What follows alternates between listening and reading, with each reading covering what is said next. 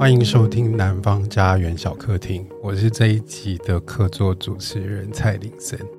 那这是一个全新的单元，叫做“鲜杯”，这个是我在南方家园要出版的新的诗集的名字。它其实是一本叫做《鲜杯》，一本叫做《绿绿色的绿》，它是一个套书。最初的这两集，呃，我会跟两位来宾讨论这本诗集。一开始会有一个。翻译的计划，那这个计划是怎么萌发、怎么、怎么、怎么诞生的？这样子，那这两位来宾分别是台大中文系的老师沈云俊老师，还有来自日本神奈川县的留学生中山洋菜同学。然后欢迎两位跟我们来谈谈这个题目。那先请两位简单跟听众们做一下简单的自我介绍。那个佘老师目前在哪里高就？那平常都在干嘛？大家好，嗯、呃，我是沈云俊，我是台大中文系的助理教授。那我目前在系上担任的课程主要是历代诗选，那开授的课程大致上都是跟古典诗歌有关。平常除了教学跟研究以外呢，最近呢，我成为新手妈妈，那我的宝宝刚满九个月。好，很高兴可以来参加这一集 Podcast 的录制。那我自己本身跟蔡林森认识是在两千年的时候，我们是从大一开始的同学。后来毕业之后，彼此辗转就是发生了各式各样的事情。那中间交集也并没有非常的多，因为一个走向创作，那个走向研究的路这样。那是刚好在我二零一五年毕业的时候，到世新大学兼任一门课叫文学创作。那那时候呢，刚好看到林森的诗集《杜斯妥也夫柯基》就是出版，所以我非常的开心。那我也想要向同学介绍一些当时候最新流行的诗集跟话题，所以我也就把他的诗集变成是一门课的内容，然后。一边上的时候，同时也邀请林森来演讲。其实邀请他去课堂，我也是有一点后悔，因为他会胡言乱语，然后各种的自我贬义，然后就是让学生们看到说，原来走到穷途末路之后就能够出版诗集。好，这大概就是嗯，我跟林森的姻缘这样。好，那我们今天的节目就到这里，谢谢大家收听。啊，因为我跟佘老师大一的时候其实是蛮熟的，因为我们会一起打球，我们在系上的球队里，然后加上他那个时候好像非常积极的想要好好的做学问，所以他拉了一个读书会还是什么的，所以我其实有参与进去一起读一些书。可是我觉得可能是因为两个人的兴趣其实差非常多，因为我对古典文学其实不是很有兴致。所以后来就变成我们很难在课堂上遇到对方，因为我比较少出席课堂，这样，所以后来比较少看到对方。可是那个很熟的感觉还是在，所以我通常都是叫佘老师欧巴桑这样。接下来要更隆重的介绍是一位小妹妹，而且她是来自日本，她其实是这一本诗集里有一个系列做的译者，日文的译者，对，然后她叫中山洋菜。我通常都叫中山洋菜、洋菜或者是妹妹，就是如果要跟她套亲熟的话，我就会叫她妹妹，对，就是放进一个呃家庭亲属关系的方式去叫唤她，希望她可以把你的诗译的好一点，对，或者是觉得我还蛮好相处，可以忍受我呃让她不舒服的地方。然后我们请洋菜跟听众介绍一下自己，为什么会来台湾学汉语？大家好，我是中山洋菜，那我通常叫。蔡林生，蔡欧基先生也是欧基先生。对对对对，一开始蔡欧基先生跟我说可以叫他哎欧基善，但我觉得还是不太好意思，所以加上了这个先生，还是比较表示礼貌的心态这样子。那我来自日本的神奈川县横滨，然后我大概六年前来到台湾。刚开始一两年是在台湾的语言学校念中文，后来就决定要上大学，所以我申请了台湾大学。然后今年六月，我终于大学毕业了，所以之后七月底我要回日本，所以有一点舍不得离开台湾。那杨菜，你是在语言中心的时候遇到佘云俊老师吗？还是？还、啊、不是，我们是我跟佘老师是在中文系。我我决定申请台大之前，我去旁听佘老师的课程，之后我申请了台大。你还记得那堂课的名字吗？是思璇。那佘老师上的好吗？还是上的好，上的好，哦、好，很好。所以你等于是在台大中文系学习了多长的时间？诶，四年了。四年，对。哦、所以我在台湾六年的时间，前面两年是在语言学校，对对对。然后后面四年是念大学。比较好奇，为什么他想要过来这边啊？其实这个是怎么说呢？可能大家都很期待，说我可能。因为有什么目的或者目标来台湾，但其实并不是。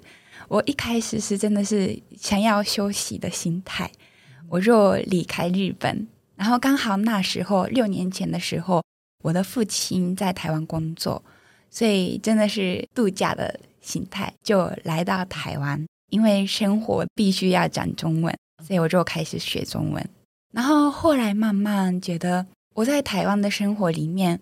我接触到很多很多台湾的好朋友，他们让我发现，其实我非常喜欢台湾的生活。不知道为什么我在台湾的话，我可以比较喜欢上自己，所以后来决定我留在台湾念大学。那我想要再补充一下杨菜的理由，就是杨菜之前他高中的时候，因为他是从比较乡下的地方搬到靠近东京的地方，所以他其实有一点社恐症。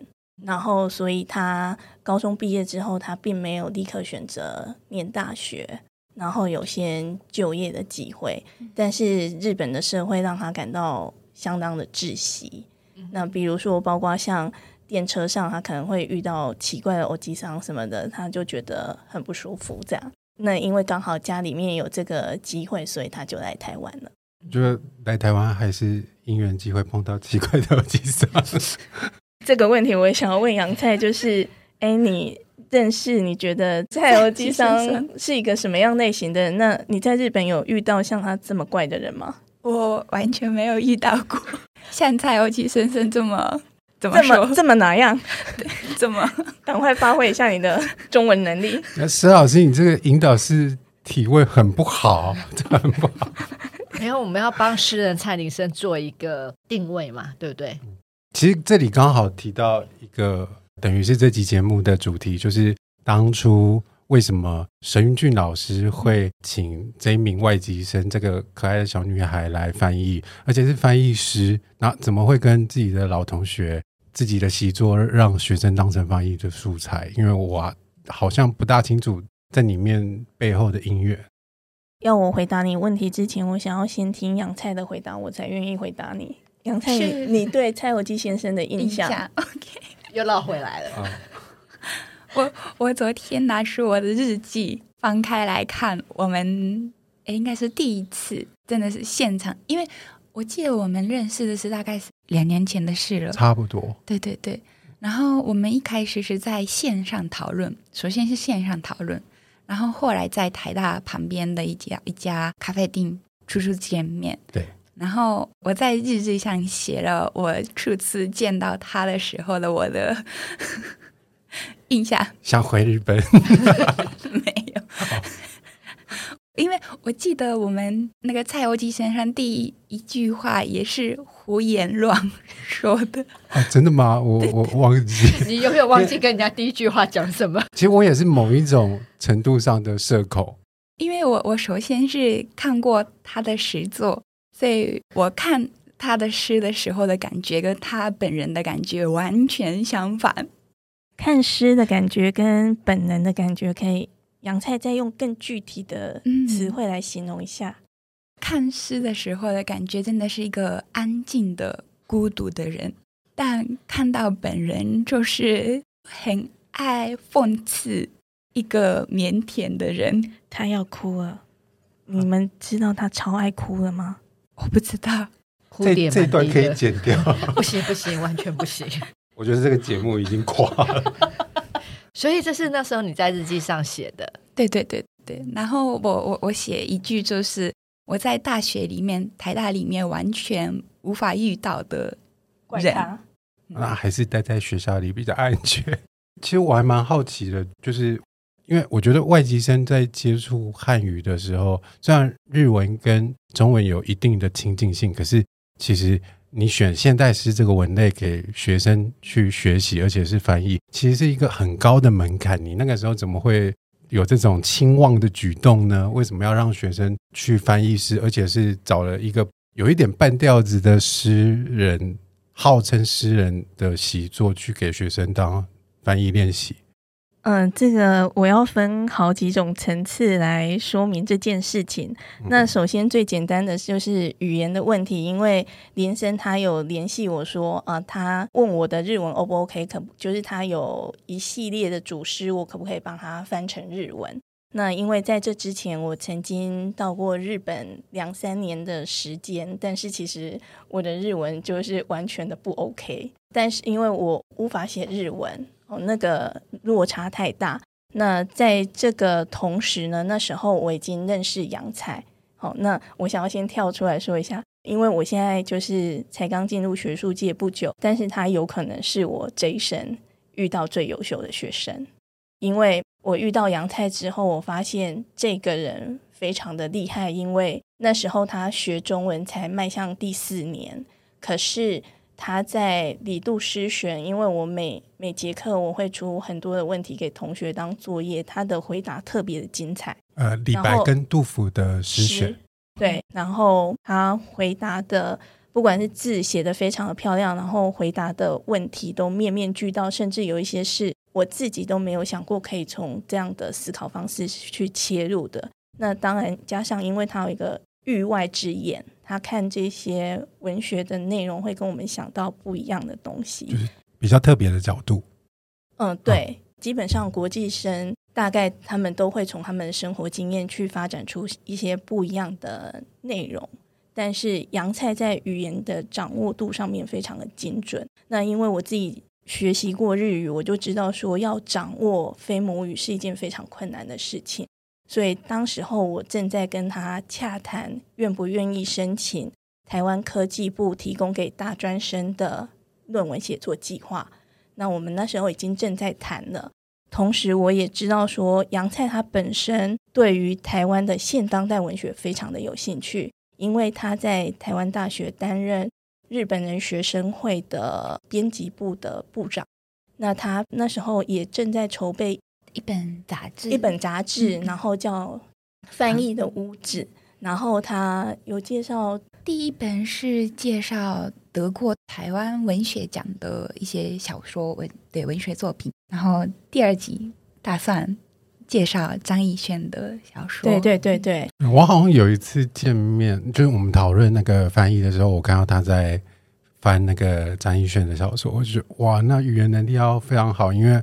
我自己是一个以中文为阅读的第一语言的人，我常常读张亦绚的小说的时候，我觉得那个很难读，他的那个感性叙事的方式其实是不大容易进入的。可是，呃，中山阳菜作为一个外籍生，然后他接触汉语跟中文的时间其实没有很长，可是他可以读张亦绚，我觉得非常厉害。对，但是，呃，如果回到你刚刚的那个问题，就是为什么会找阳菜？其实非常现实的，就是。愿意承担这样子工作的人，并不是这么好找。因为就我以前就是在日本，然后我可能想要中文，然后翻译成日文，请日本人帮我 check 我的语法等等的。你要去拜托人是一件非常困难的事情。那刚好我身边就是有一个即战力，所以我就问杨菜。那杨菜就说：“诶，他很有兴趣试试看。”那我有跟他。先说明，就是这个人的诗非常的难读，而且拗口，就是你在读的时候可能不太知道是什么样的情况。但是如果他愿意翻译的话，我会跟你们一起讨论。好，我们回头重新梳理一下，我大概了解事情的情况，应该就是我那段时间可能刚好写了这一个主题的习作，它是一个系列，因为它刚好是跟日本的战后摄影师的作品有关的。那因为我身边可能刚好。跟日本最有亲缘性的人就是那个申云俊老师，因为他曾经去日本附吉读书过，所以我可能就是随口一问。可是他就当真的。可是我觉得这个因缘很奇怪，因为我应该是真的是随口一问，非常好奇你能不能做这件事，可能甚至有一点恶意，是想要 test 你的那个日文能力到底好不好这样。可是我觉得这个因缘后来变得很巨大，一开始可能是一个很渺小的一句话，或者是随口的无心的提问。其实我被申云俊老师跟中山阳在鼓励了很多，因为一开始是没有打算再出诗集的，因为前几本每一次要把自己的习作整理成一个完整的集子，那个过程对我来说很累很辛苦。慢慢上了年纪之后，我觉得我好像不大能再承担这样的事情，所以其实呃后来的习作基本上有一点点在瞎触笔，就是写写自己开心的，其实没有没有任何出版计划。可是因为那个时候杨菜跟佘老师好像刚好也手头上有一些自己的目标，他们很想去达成，类似去申请东西去做一些事，像刚呃佘老师提到的杨菜在。一本杂志里去介绍台湾的一些很杰出的现代文学的作者，我觉得他们都是很有目标的人。那我可能就是比较懵懵飘飘，那他们就很殷勤的、很用力的鼓励我说：“你要不要去申请一个什么东西？”然后或者是很比较认真的去把这些呃习作整理出来，看要不要再出诗集。我觉得其实是他们帮我勾勒了那一个。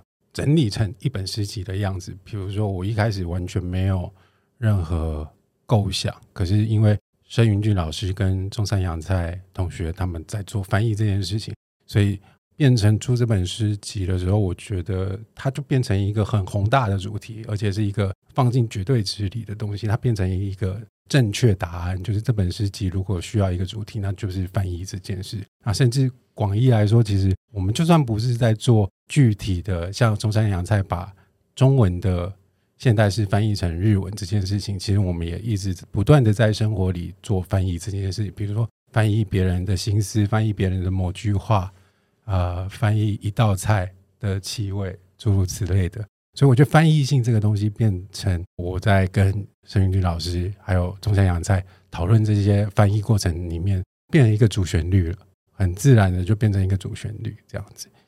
刚刚施老师有特别赞许中山洋菜是他这么杰出的学生，那我自己跟钟山阳在讨论事情的时候，我也觉得非常艳羡他，因为他的那个语言的敏感性跟语言天赋，我觉得很像是某一种天生的东西。因为我自己的语言是语言能力是不大好的，而且我的。语言障碍很严重，就是比如说口头表达也都是坑坑巴巴的。书面文字的时候，我也常常找不到正确的摆放方式，或者是正确的呃语言的线条感。可是中山洋菜他那个对于语言语言的敏感，我觉得很像刚刚沈允俊老师说的，就是真的很有天分。所以我很好奇，想问一下，呃，洋菜同学，你从小到大都在读什么样的东西？你是从很小就呃，很喜欢阅读吗？或很喜欢语言吗？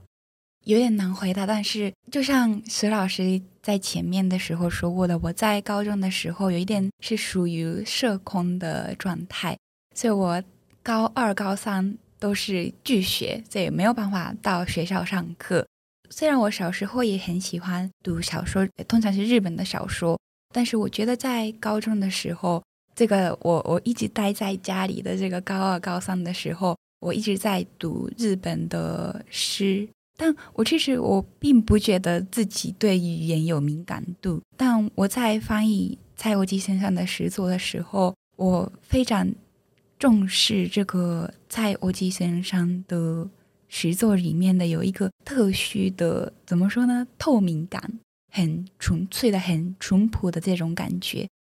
我知道我我自己的中文能力也不好，我的日文日文能力也不好，所以我很想要小心翼翼的去翻译成日文，不然我觉得会破坏原本中文这个对亚系列这个蔡国基先生诗作里面有的这种纯粹的感觉，可能是真的是因为我害怕会破坏他的作品，才这么小心翼翼。我觉得。那比如说你在汉语跟中文的这个环境里，你自己的阅读经验是舒服的吗？比如说你一开始在语言学校，然后后来比如说你上了盛云军老师的李白跟杜甫这种比较古典的汉语诗，你有没有特别喜欢某一些东西？那那个对你来说可能很很有价值，它在日文里是没有办法进行那样的消费的，就可能只有在中文里你可以读到那样的东西，有吗？有没有你特别印象深刻？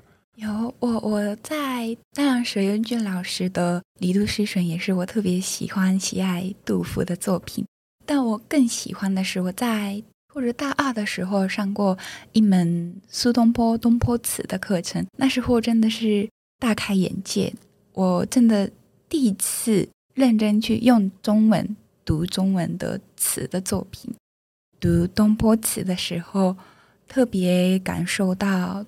中文特有的感觉，像我们日本人通常高中的时候在课堂上读过一些中国文学的古典的文言文，但是那时候是我们是用日本人读的文读读中国文言文的方式去阅读，所以对我来说，全部的字都是汉字的那些文章都是特别让人觉得是硬邦邦的，但是我用中文。去读中文的时候，真的第一次感受到，在用日文无法表达出来的很细腻的感受。我想应该是大一的时候，东坡词的经验启发了我读不同很多不同中国文学的作品。我觉得这个可能就是人跟人之间的那个时间差，因为我大学时代好像也有选修过东坡词的样子，可是我好像一直翘课或者是。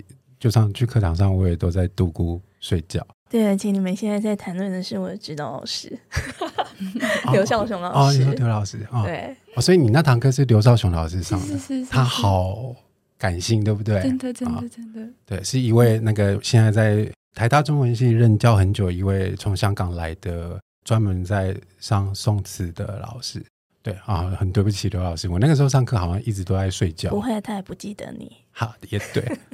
所以，我跟那个杨菜的感应，其实年纪跟岁月的鸿沟很巨大。我是到了一个年纪之后，可能呃三十六七岁了，我不小心再回头，可能就是百无聊赖的时候，去翻一些古典的诗词，我才真的可能十七八岁、二十岁的时候，我会觉得啊，苏东坡的诗词很厉害。那就是感感觉他很厉害，他就是一个很冰冷的评价。你知道他的。文风非常的雄深雅健，或者是他的遣词用字是非常特别的，他有那样的驾驭能力。可是其实没有感情上的被触动。可是我可能是到了一个年纪之后，回头去看苏东坡甚至杜甫的时候，我才是真的被感动到。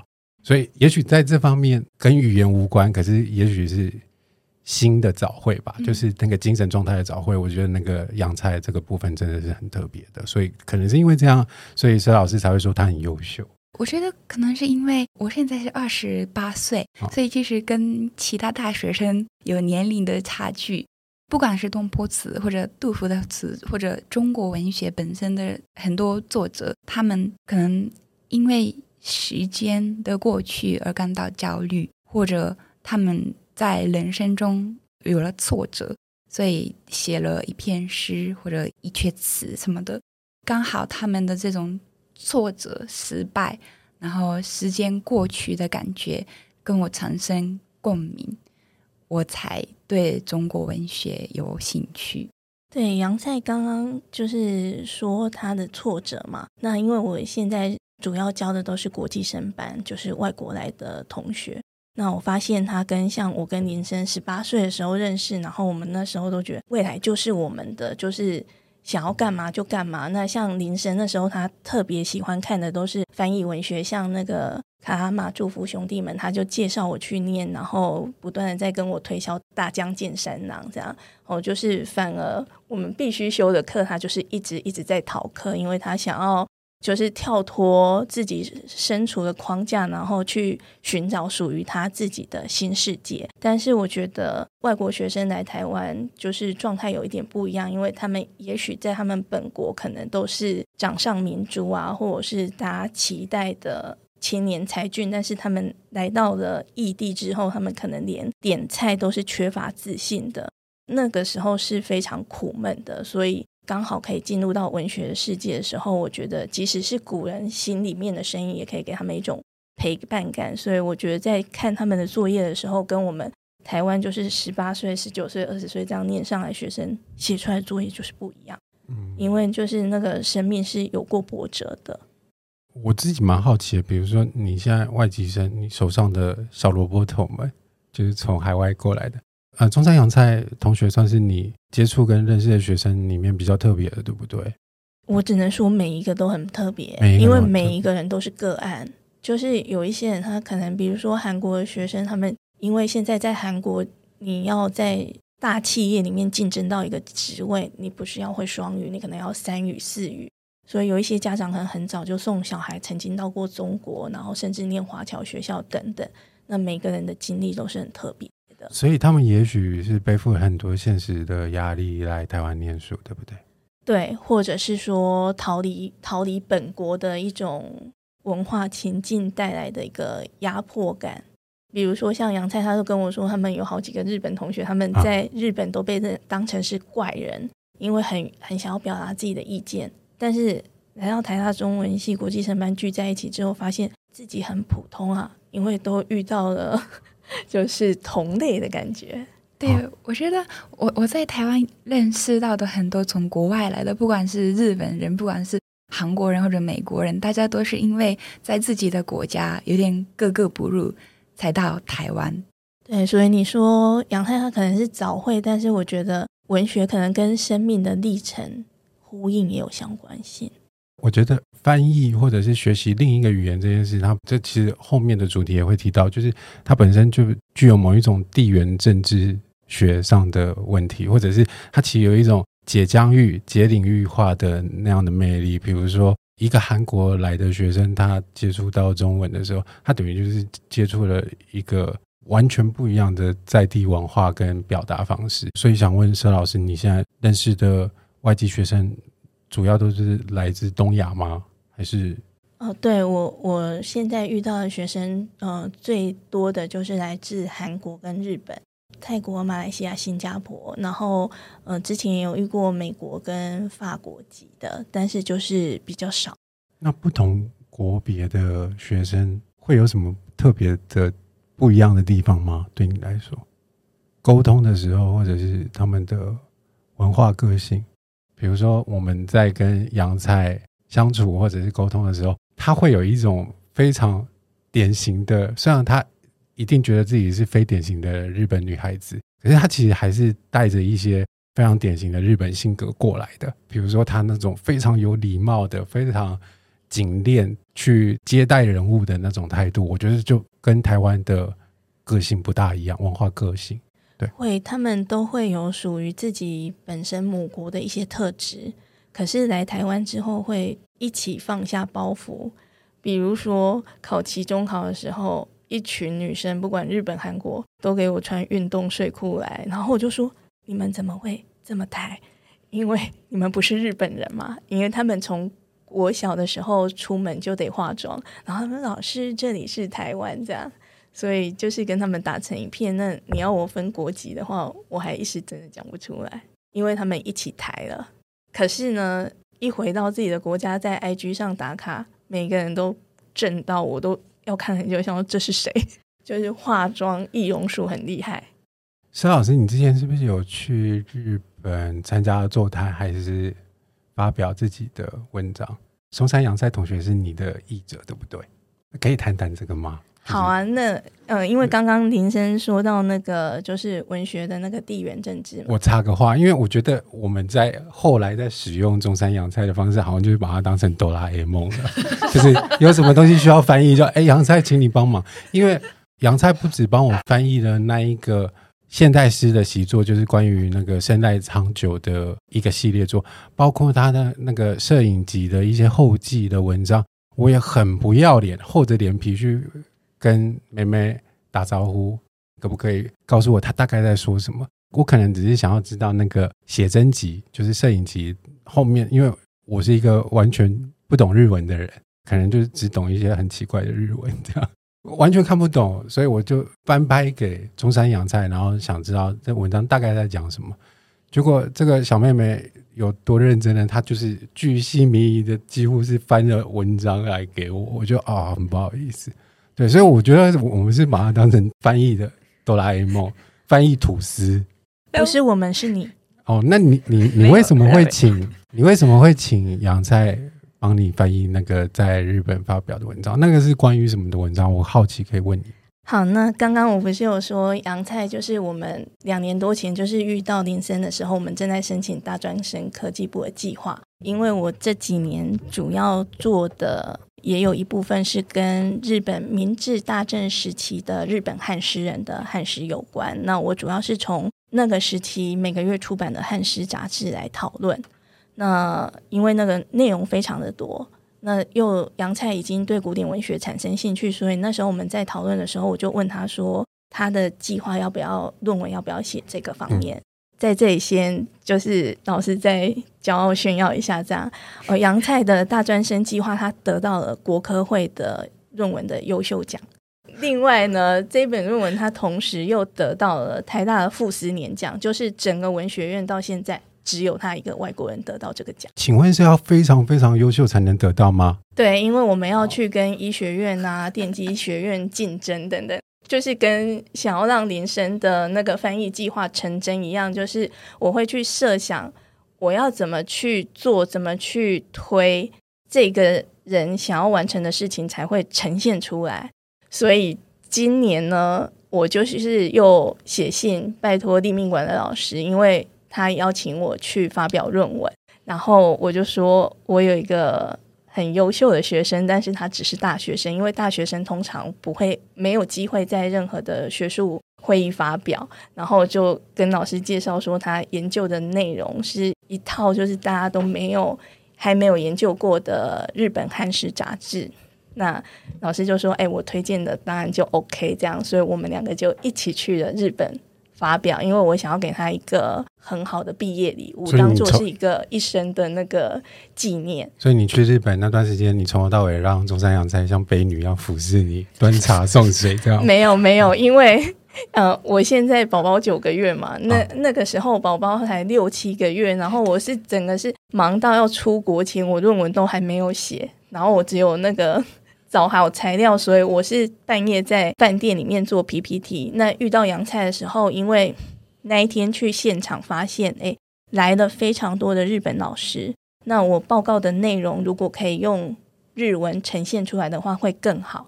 所以我就请杨菜帮忙及时口译。所以他等于是现场口译吗？他现场及时口译，而且没有拿到我的东西。但是在此之前，因为我心里面之前一直希望他可以就是。走学术，然后我跟他讲说，你刚毕业的时候，你 list 上面业绩会是一片空白。那所以系上只要有就是国际研讨会，我就会问杨菜说要不要跟我一起合作，我们去帮那些国外学者做口译。所以在这之前，我们已经配合过三次。你们先慢慢聊，我下去楼下买那个陈檀香，我拿拿上来拜一下。对，所以就是今年。四月的时候是我们第四次配合口译，然后没想到就是帮我翻这样。但第四次的最紧张，因为苏老师当天早上跟我说，我可不可以帮老师口译？然后老师报告的前五分钟给我资料，我看了看资料看一遍，然后及时口译这样。等于是老师在霸凌学生的具体事项，差不多是这样。哎，那我还蛮好奇的，对你来说，因为口译的为难跟辛苦，就是那个当下必须要很敏捷的反应，对不对？那对你来说，书面翻译跟口译各需要具备哪些能力，才能好好的掌握？我觉得真真的口译跟翻译完全完全完全不一样。口译的时候，比较需要的是立刻背下来。立刻被对方说了什么，哦、然后记忆力要好，对不对？对对对，记忆力要好，有一点像跑步的感觉，在口译的时候，啊、哦，我的大脑在快速的跑。哦，那我觉得类似我的状况，就是语言能力再好，我也没办法口译，因为我就是金鱼脑，可能人家说完超过五秒我就忘记对方说什么，基本上就是没有办法跨入口译界，对不对？你就好好写诗就好了。对，只是这个结论很 烂。那最后要请两位来宾，就是佘云俊老师跟中山洋菜同学，为我们推荐，可能各推荐一两本书，好不好？就是跟我们今天的主题有关的读物。比如说，我还蛮好奇的，洋菜除了张艺轩，还有读哪一些台湾对你来说很有感觉的？我要介绍，我要推荐的书是。我最喜我我可能是在台湾文学里面最喜欢的是林奕含的方思琪的《初恋乐园》。哦。其实这本书是我第一次用中文读完的一本书。学中文学大概快两两三年的时候开始阅读，然后花了差不多一年的时间读完。里面的内容主题也跟我自己。过去的亲身经历有一点相关，所以我读的时候很痛苦，但是对我来说是一本非常非常重要的书。还有吗？张艺轩老师，我我非常。你最喜欢他哪一本？永别书。永别书，我我非我非常喜欢永别书，也喜欢那个张艺轩老师的《爱的不久时》啊，更早的那一本。对，然后《爱的不久时》是女主角。他到法国去留学，然后里面写到一些他对学习外语这件事的他的心得。那个女主角说，她学语言到了某一个程度的时候，她会换另外一个语言，因为其实学语言的时候，尤其是在国外学另外一个语言的时候，她变成这种。语言表达上的有点像是哑巴，失语，对，失语，对对对对对，失语的状态，所以他可以过得更单纯。对，可能会讲某一个语言，像像是对我来说，我的母语是日文，那我用日文的话，可以讲很多客套话，或者可以讲出一些根本不需要的事情，但是。我用中文的时候，或者我用另外一个语言的时候，因为我我的语言能力没有达到这个可以讲客套话的程度，所以可以讲出真心话。所以那个张艺轩那个《爱的不就是》里面也说，对他来说，学外语是一个非常重要的东西。真的同意他的这种想法。哎，刘子华，那我觉得其实蛮恐怖的。就是中文是我的母语啊，我学了四十年，我好像还是没有学会怎么使用客套话。你要学第二个语言，这样子，这样你就会讲真心话。哦，那佘老师，你有没有想推什么书？正经一点的书？就是我现在要跟大家推荐的书是林森二零一五年出版的《杜斯妥也夫科基》。我觉得被你推荐这本书，感觉很掉价。那因为当时候我在世新大学，我选给学生读的诗有广州街给我的万华，然后旧信，还有一些就是里面比较比较浅浅的作品。那广州街给我的万华这首诗，我觉得给学生读起来还是非常的困难，因为我需要一个词汇一个词汇去做注解，没有那么夸张。我觉得林深的诗是真的非常的。难读，但是读久了你会会觉得它有特别的韵味，就是它好像对于时间的流动这件事情会特别的有感触，会从不同的角度去掌握时间。然后像旧信也是啊，然后像广州节，我想要再回问你，你你对于老老东西。这件事情你有特别着迷吗？就是你的表达主题里面有一部分是跟过往的时间，然后当下去看过往的时间的一种迷恋啊，应该算是有吧。就是如果每一个人都有过去心、现在心、未来心，我应该就是比较喜欢看过去，然后我也是一个比较古板跟怀旧的人啊。我觉得你就推到这里就好，因为。